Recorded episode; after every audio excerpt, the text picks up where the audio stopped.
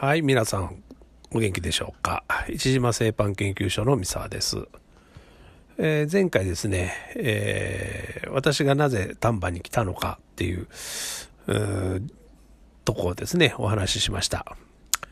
で、今回はですね、ちょっと、田舎暮らしってどんな、どんな感じとかね、どんなもんなんみたいなのをね、お話ししたいと思いますね。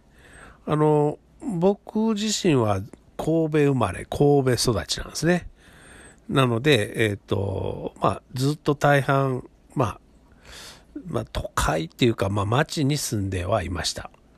なので、田舎で、えー、暮らしたこともないし、今いる兵庫県丹波市もですね、えー、別に、えー、親戚も友達も、えいたわけでもないです。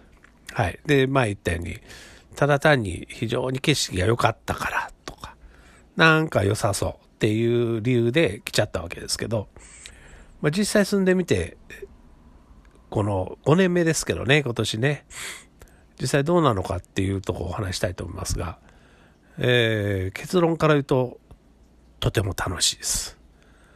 いや、ほんとね、まず何がいいかっつうと、えー、田舎には古き良き日本がですね、まだまだ残ってるんですよね。あの例えばですね、まあ今はちょっとコロナ禍でないんですけど、うん、夏祭り、秋祭りとかですね、もうね、うちの村でもあるんですよ。ちっちゃい、ちっちゃいお祭りがある。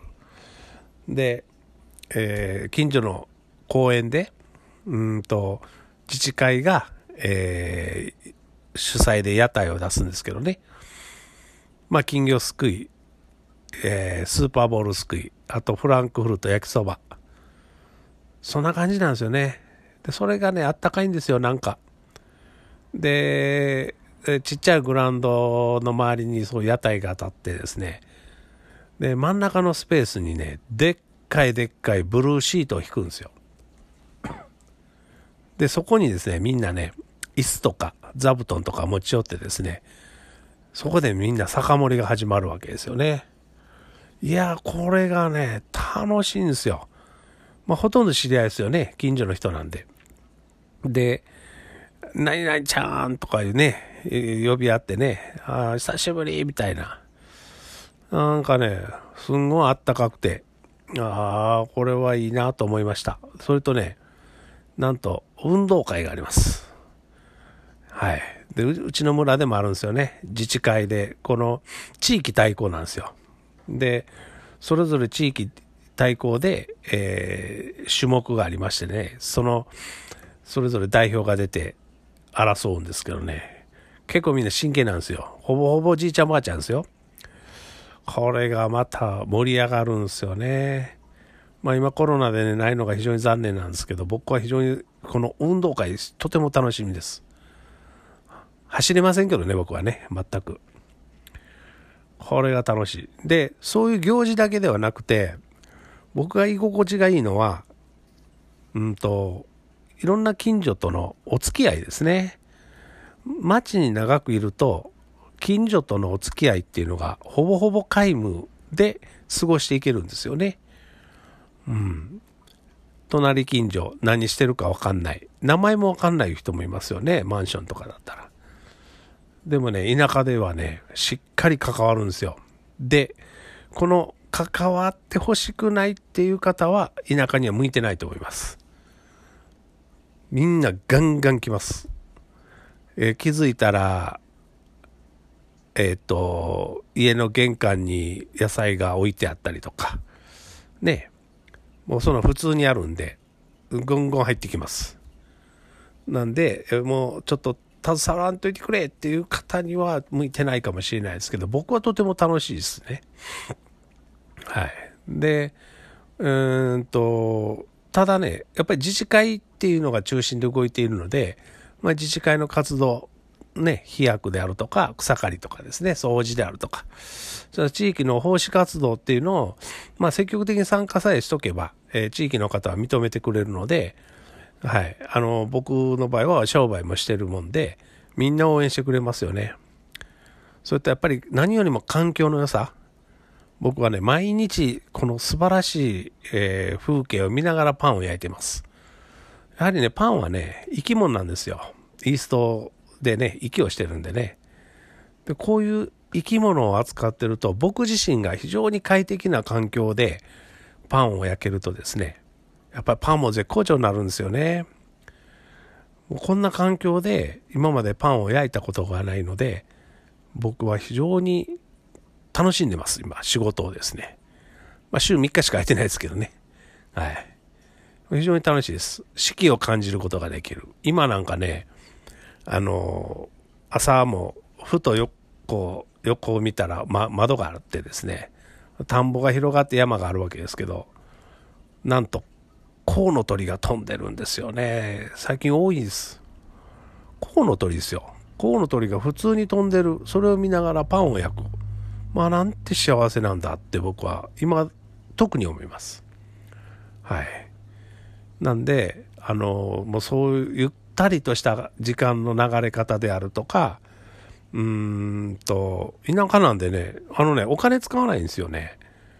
こう不思議ですよね。やっぱり、目の前にコンビニがあれば、なんか食べたくないもんも、食べたくないっていうか、食べなくていいものも食べちゃう。買っちゃう。っていうのは多いんですけど、やっぱり何もないんで、えー、欲しくないんですよね。それと多分、もうな、なんやろ、10日間ほど財布開けてないよなっていうザラにあるんですよね。これいいですよ。はい。あのー、お金使いません。はい。かといって、えー、車でちょっと走れば、えー、いろんなもの、スターバックスもあるし、ツタヤもあるし、ね、いろんな楽しい施設も実はあるんですよね。ちょっと30分ほど走ればですけど。まあ、すぐですよね。あの、レストランなんかでも、充実したりしてるんですよね。まあ、30分走走りますけどね。うん。で、だから、そういう意味でも、全くストレスフリーで生活をすることができます。あと、その、肝心な、じゃあ、お客さん来んのかいっていう話は来るんですよ、これが。あの、田舎の場合ですね、お店があるっていうこと自体が、えー、珍しいので、えー、目立っちゃいます。なので、えー、目指してきてくれます。特にうちのお客さんは、神戸、大阪、京都からも多いです。それぞれ車で高速を飛ばして約1時間半。1時間半ですよ。高速代、ガソリン代を払ってまでも来てくれるんですよ。ありがたい話ですよね。はい。しかも、一杯の時も並んでくれて、じっと待ってくれてます。非常にありがたいと思ってます。もう、ランニングコスト、まあ、あの、まあ、ビジネスをしていく上で、あの、日頃にいる固定費であるとか、ランニングコストも安いし、まあまあお客さんも来てもらえるってなると、デメリットないですよね。あとはゆったりと過ごせます。なんで、今このコロナ禍の中で、まあ街に人がいなくなった。ね。あの、よくテレビでもやるけども、もう人がいなくなったからもう全然ダメだよ、みたいな、聞きますよね。でもね、僕の村の周りって全く風景変わってないんですよね。そもそも人は歩いていないからなんですよ。コロナであろうがコロナでなかろうが人は歩いてないです。なので実はこの辺りの方々っていうのはあんまり実感がないです。はい。人はいないんで。だから要するに人流に依存をしてない商売を僕はやってます。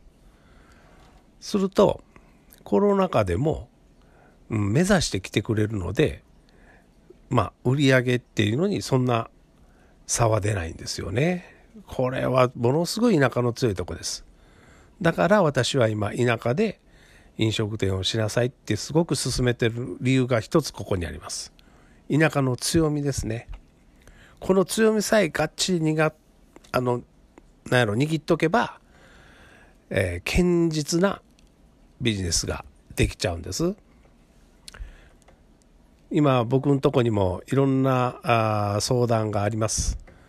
えーそれもいろんなね飲食店をしたいっていう話があるんですけど、まあ、漏れなく僕は丹波だけじゃないんですよあの丹波篠山であったり福知山市であったり高町であったり和田山市とか新温泉町とかいろいろあるのでその辺の物件をご紹介してあのーここで商売しませんかっていう話はして待ってます。はい。なので、今、えー飲食店したいなと思ってる方がいたら、ぜひとも一度私にご相談ください。いろんな情報は教えますよ。はい。まあ、今日はですね、田舎ってどんなとこというか、どんな暮らししてんのっていうお話ししました。はい。ではまた次回お会いしましょう。ありがとうございました。